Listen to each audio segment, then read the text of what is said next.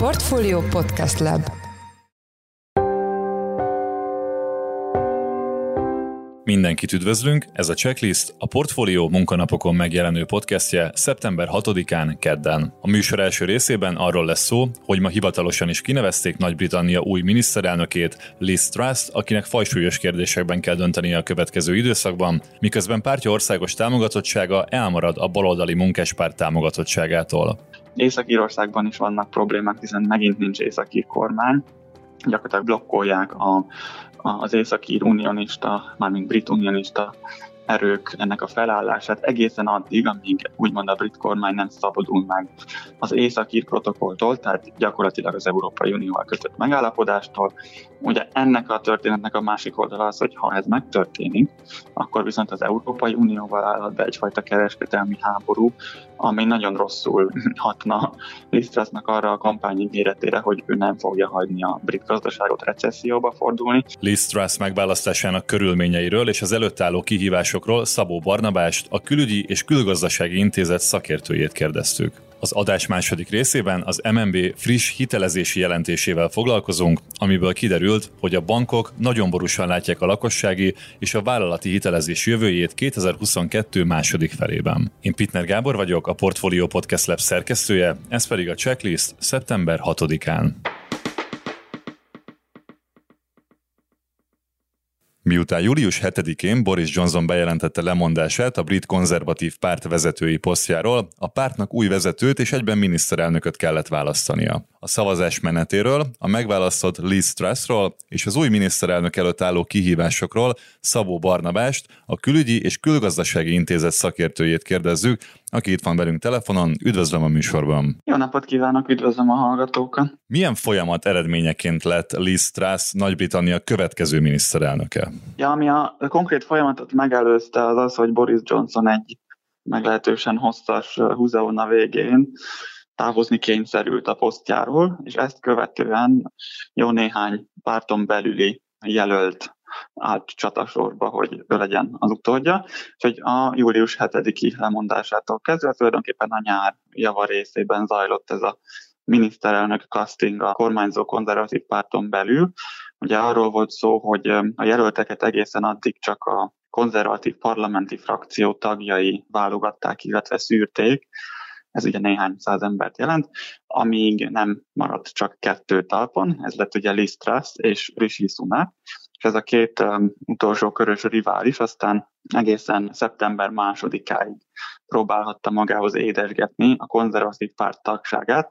Tehát ezt a körülbelül 172 ezer embert kérdezték meg végül arról, hogy ki legyen a konzervatív párt következő elnöke, és ezzel egyúttal az Egyesült Királyság miniszterelnöke. Ennek a 172 ezer embernek egy ilyen 80 százalék körüli része végül hajlandó is volt szavazni. 145 ezer szavazatból Elisztrász került ki végül győztesen, körülbelül ezeknek a szavazatoknak az 57 százalékával, és így történt az, hogy ő lehet a következő brit miniszterelnök. Mit lehet tudni Lisztrász eddigi pályájáról és politikai nézeteiről? Én általában véve azt emelném ki Lisztrásszal kapcsolatban, hogy bár ez politikusoknál nem feltétlenül szokatlan, sőt kifejezetten előnyös tulajdonság is lehet, de az alkalmazkodó képesség az voltak éppen páratlan. Értem, ugye kicsit, kicsit kikarikírozva a történetet, visszamehetünk egészen addig, amíg Lisztrász fiatal egyetemista volt Oxfordban, és annak idején még a Liddemeknek kampányolt, vagy éppen a monarchia eltörlése mellett érvelt, de nyilván az egy kicsit túl sok felelősséget tenne a korai, nagyon korai éveire, az utóbbi években viszont azt emelhetjük talán ki, hogy mind a három hivatali elődjének, tehát Boris Johnsonnak, Theresa Maynek és David Cameronnak is dolgozott a kormányában.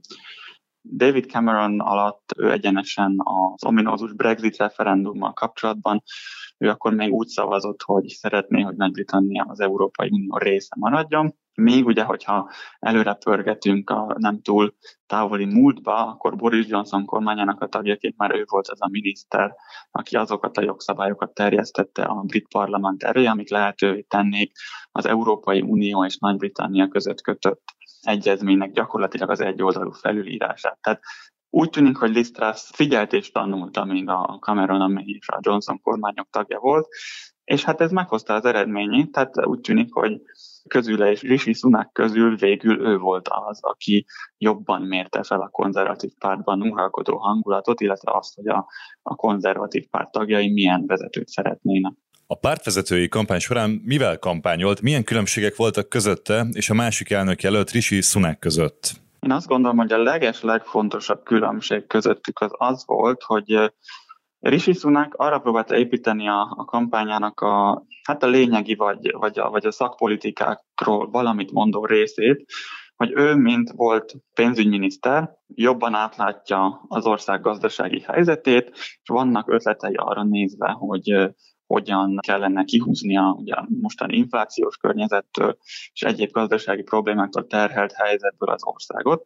Emiatt elsősorban azt hangsúlyozta, hogy bár ő is nagyon szeretne adókat csökkenteni, ezt felelősen kell tenni, hiszen a jelenlegi környezetben az azonnali és túl nagy mértékű adócsökkentés az tovább pörgethetni az inflációt. Tehát ő egy, ő egy olyan karakterként igyekezett pozícionálni magát, aki nem túl populista, aki felelős ígéreteket tud tenni.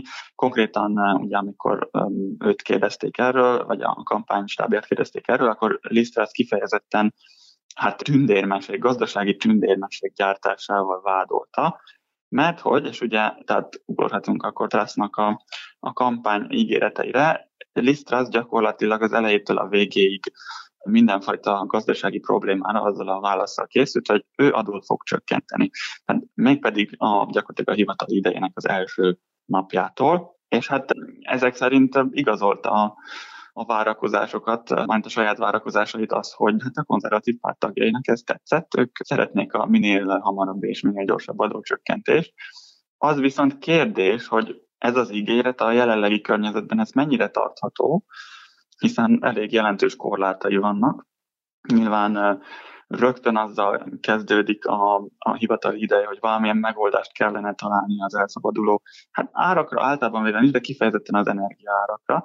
Ugye ez a kampányban nagyon felemás módon került elő Lisztrasznál, erre is az volt leginkább a válasz sokáig, hogy ha ő adót fog csökkenteni, akkor a háztartásoknak legalább ott kevesebb lesz a kiadásuk, tehát jobban meg fognak tudni birkózni az emelkedő árakkal. Ehhez képest azért útközben már valamennyit finomítania kellett. Ugye a korábbi alapállása az az volt, hogy ő, mint igazi konzervatív, semmiképpen nem támogatná gyakorlatilag az ilyen készpénz hozzá szórását emberekhez, hogy ezzel segítse őket a bajban, de ezt egy kicsit mérsékelnie kell, tehát ezeket a fajta transfereket is meg kell majd fontolnia.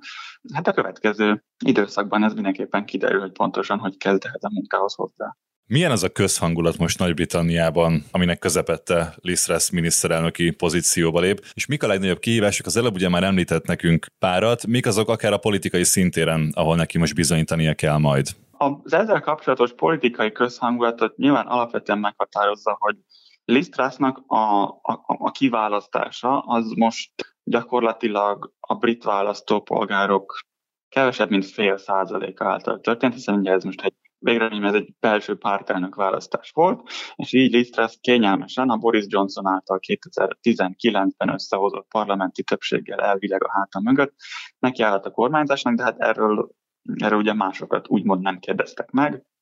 Nyilván például, hogyha a, a londoni centrumtól sokkal kijebb megyünk mondjuk Skócia felé, akkor a az ott kormányzó Skót Nemzeti Párt már ki is emelte, hogy 1955 óta Liz a kilencedik konzervatív miniszterelnök, akikre ők egyáltalán nem szavaztak, és azt gondolom, hogy ez valamilyen szinten általában is meghatározza ezeket a várakozásokat.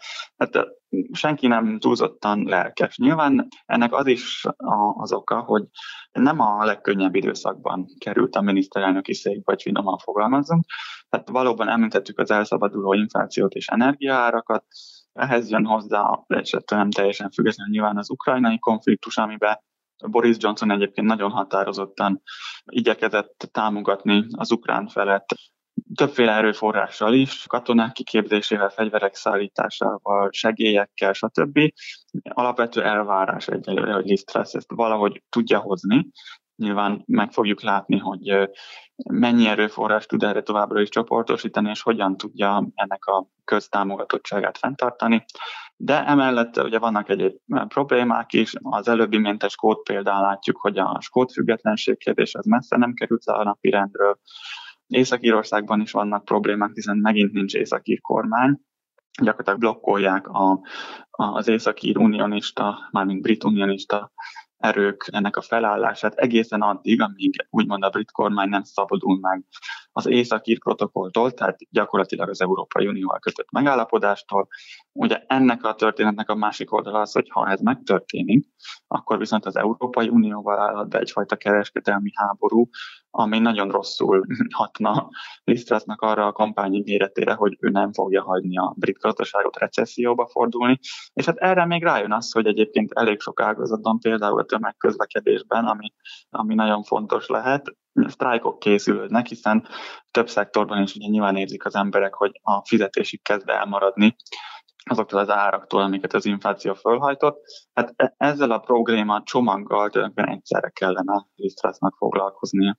Az előbb említette azt a minimális lélekszámot, akik most tulajdonképpen megszavazták az új brit miniszterelnököt. Milyen hatással lehet a, konzervatívok népszerűségére ez a döntés, az új miniszterelnök hivatalba lépése? És hogy áll egyébként a pártok támogatottsága, ha nem csak a konzervatív pártot nézzük, hanem a brit politikai szintéren lévő többi pártot is? Azt gondolom, hogy most arra a szokásos, mert ilyen nászutas állapotra nem számíthatunk, ami általában egy új vezető megjelenését kíséri, akár Nagy-Britanniában nincs, tehát nagy a feszültség, sok a probléma. Mindazonáltal Lisztvesz nyilvánvalóan jól rátapintott arra, hogy Boris Johnson által elkezdett, vagy az ő nevéhez fűződő politikai hagyomány, az, az egy erős hívószó a konzervatív párton belül, tehát én azt gondolom, hogy a saját pártján belül egyre megadják neki a, az esélyt arra, hogy, hogy, hogy elkezdje a munkát és a támogatást. Nyilván elég nagy lesz a figyelem, ami ezt övezi.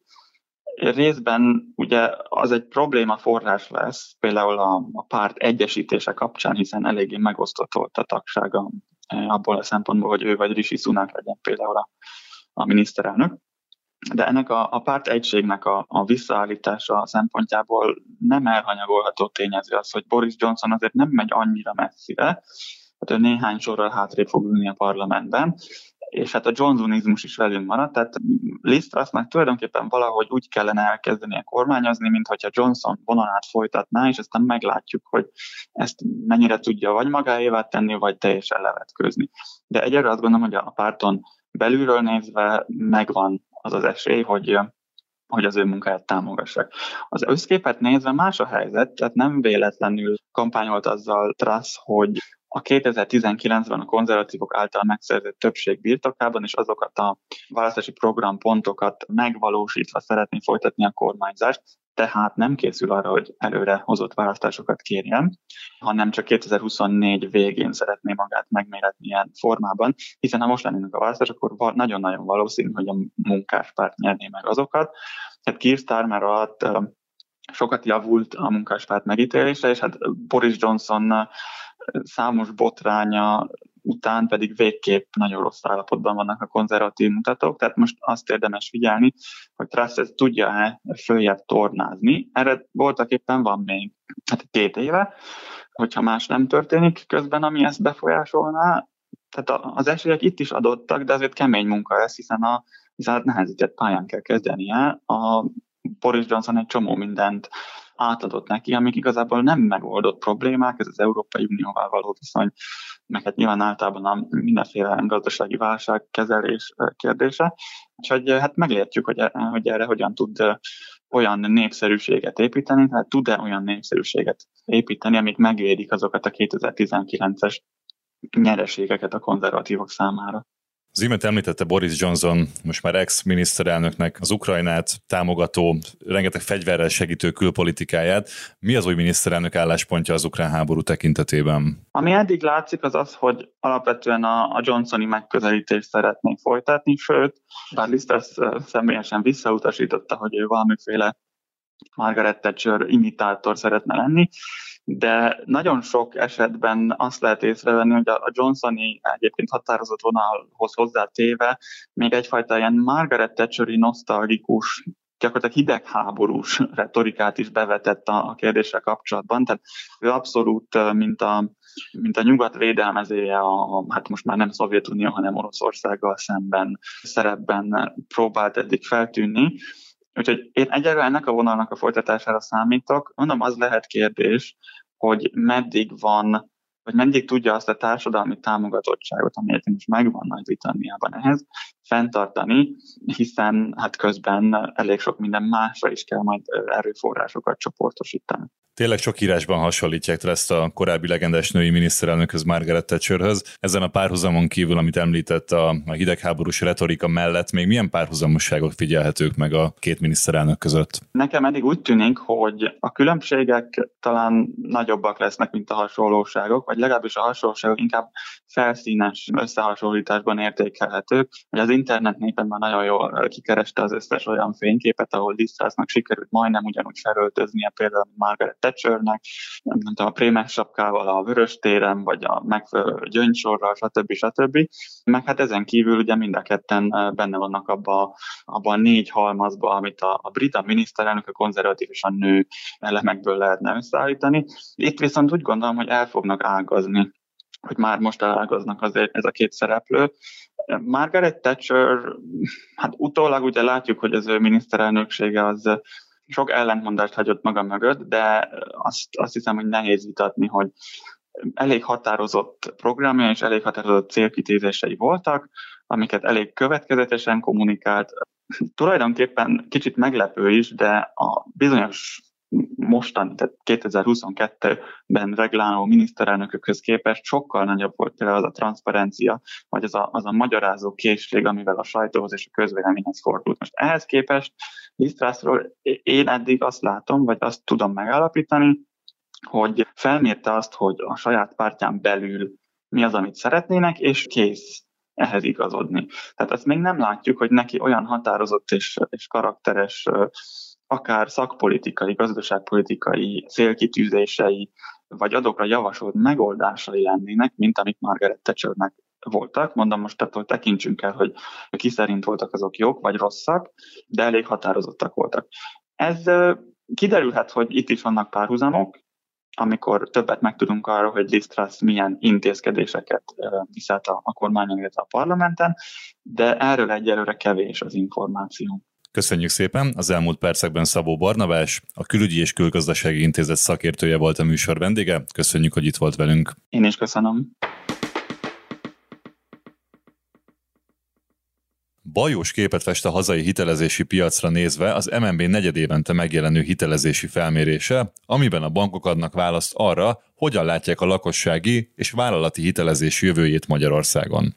A hitelpiaci kilátásokról kérdezzük Palkó Istvánt, a portfólió pénzügyi rovatának vezető elemzőjét. Szia István, üdvözöllek a checklistben. Szia, köszöntöm a hallgatókat. Kezdjük a lakossági hitelekkel. A bankok válaszai alapján hogyan alakul a lakossági hitelkereslet és a bankok hitel portfóliója 2022 második felében? Gyűlnek a viharfelhők. Az első fél évben azt láthattuk, hogy jelentősen megugrott a lakáshitelek iránti kereslet, de ez elsősorban nem annak volt köszönhető, hogy kamatok vonzották volna erre a piacra az ügyfeleket, hanem egy különleges programot indított el gyakorlatilag a Magyar Nemzeti Bank.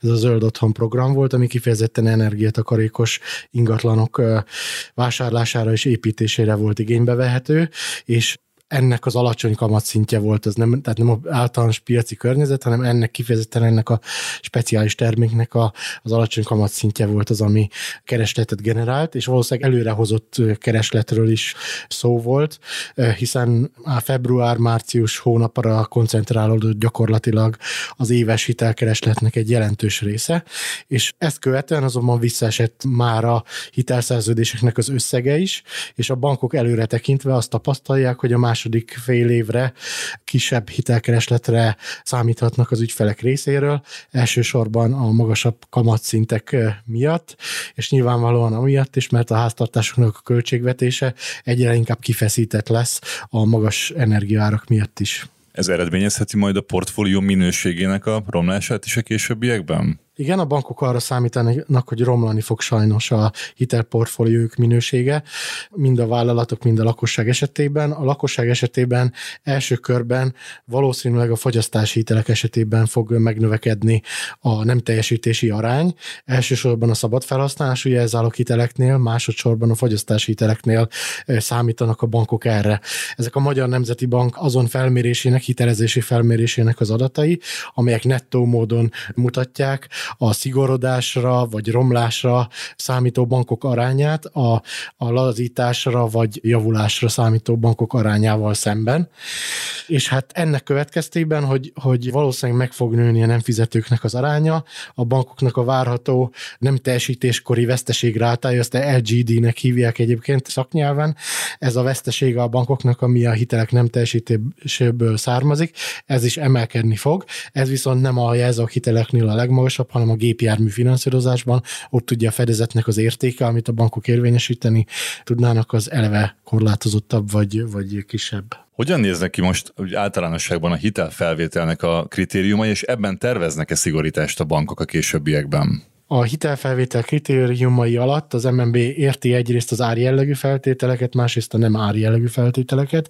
Mind a kettőben romlás jöhet a következő negyedévekben. Az árjellegű feltételekben azért, mert jelenleg a bankok a bankközi kamatokhoz képest alacsony kamatfelárral nyújtják a hiteleket. Előfordult olyan hónap, amikor alacsonyabb volt például a lakáshiteleknek az átlag kamata, mint a nekik megfelelő futamidejű bankközi kamatnak a, hát a kamatlába. Ezért aztán a bankoknak hozzá kell igazodniuk a felárakban is a hosszabb távon alkalmazható és fenntartható szinthez. Már csak emiatt is nőni fog várhatóan tovább a lakáshiteleknek a kamata. Másrészt pedig a magas infláció miatt arra is számítani lehet, hogy a Magyar Nemzeti Bank tovább növeli a kamatokat, emiatt aztán a bankközi kamatok önmagukban is tovább fogják emelni a lakáshiteleknek a várható szintjét. Tehát van egyrészt ez a árjellegű feltétel, ami egyébként mindenhol bekövetkezhet, kivételt ez alól csak a támogatott hitelek jelentenek, a vállalatok esetében elsősorban a Széchenyi kártya, ennek a Széchenyi kártya max konstrukciója júliusban elindult, és a legnagyobb hitelkérelem befogadásokra szeptember közepétől november közepéig számítanak a bankok, lakosság esetében pedig a csok hitelek, illetve a babaváró hitel, amelyek 3, illetve 0 százalékos kamattal elérhetők továbbra is, és úgy tűnik, hogy a jövő évben is meghosszabbítja a kormány. Vannak ugyanakkor a nem árjellegű feltételek is, ezek alatt például a hitelezhetőségi limitet értik a bankok, tehát mekkora az a maximális összeg, amit felvehet egy hitelfelvevő, vagy például a jövedelemarányos törlesztő részlet, ami szintén a hitelezhetőségre hatással van.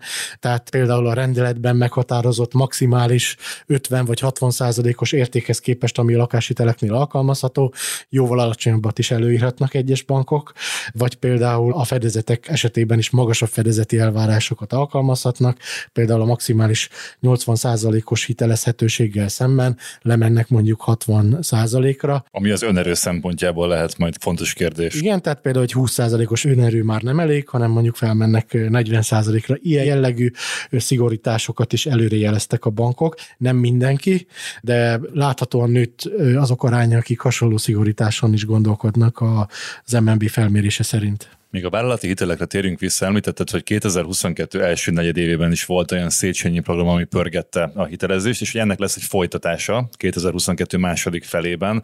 Így akkor ilyen tekintetben elképzelhető, hogy nem lesz visszaesés ebben, vagy mit jeleztek előre a bankok? A bankok visszaesést jeleznek előre a vállalati hitelkeresletben is, ugyanakkor, ahogy a jelzálók hitelek esetében, ugye a vállalatiaknál is azt mondják, hogy ők egyébként tovább szeretnék növelni a kihelyezett hiteleknek a volumenét, tehát a kínálat az mennyiségben arra törekszik, hogy, hogy tovább növekedjen a hitelpiac, ugyanakkor a szigorítások, amelyeket kényszerűen vezetnek be a bankok, illetve a hitelkeresletnek a várható visszaesése azért összességében mégiscsak azt jelzi előre, hogy a hitelpiacon egyfajta lassulás vagy visszaesés várható.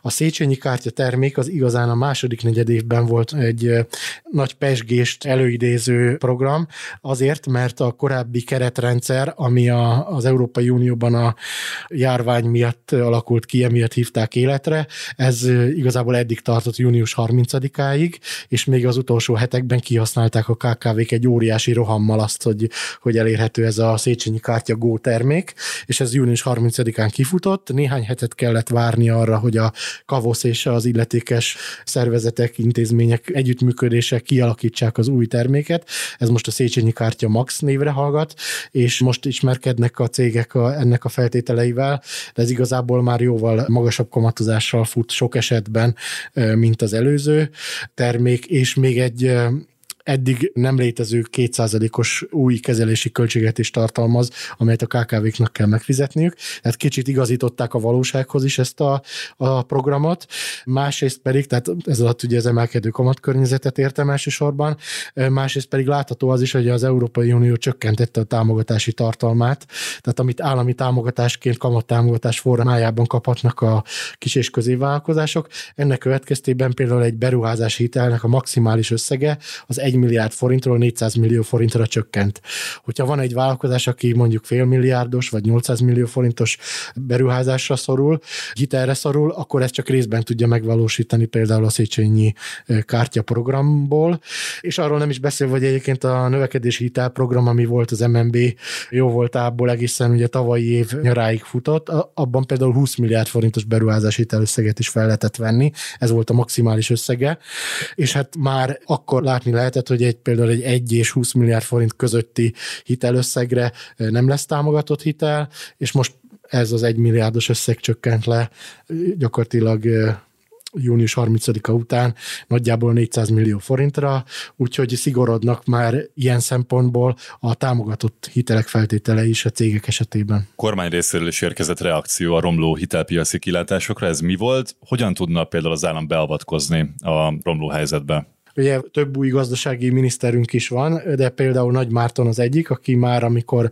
miniszteri meghallgatása volt, akkor jelezte azt, hogy a hitelpiacon rendkívül aktívnak kellene maradniuk a bankoknak, és mindenféle hitelösztönző támogatott programok és egyéb intézkedések szükségesek ahhoz, hogy a hitelpiaci aktivitás fennmaradjon. Ez nagyon erősen képviseli a kormány, és ennek egyik megnyilvánulási formája ugye a Széchenyi Kártya program, amely azért még mindig a piacinál sokkal kedvezőbb feltételek évekkel fut.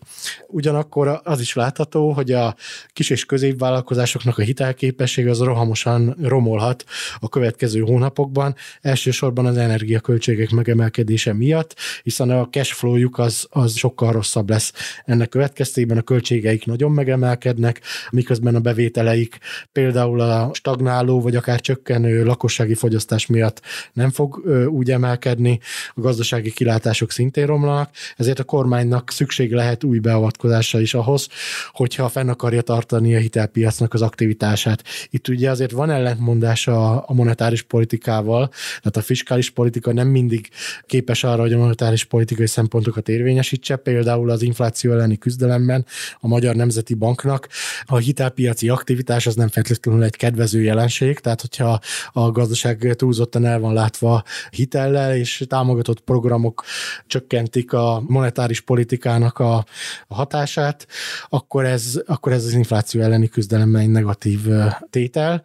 Viszont az is elmondható, hogy a KKV-k nagy része lehet, hogy nem is jutna hitelhez a Széchenyi Kártya program és egyéb kisebb támogatott programok nélkül, úgyhogy ilyen értelemben gyakorlatilag lehet, hogy az sem túlzás kijelenteni, hogy a következő hónapokban a, az állami hitelprogramoknak a lélegeztetőgépén fognak tovább működni egyes kis és középvállalkozások. Köszönjük szépen! Az elmúlt percekben Palkó István, a portfólió pénzügyi rovatának vezető elemzője volt a checklist vendége. Köszönjük, hogy itt voltál velünk a műsorban. És köszönöm, sziasztok!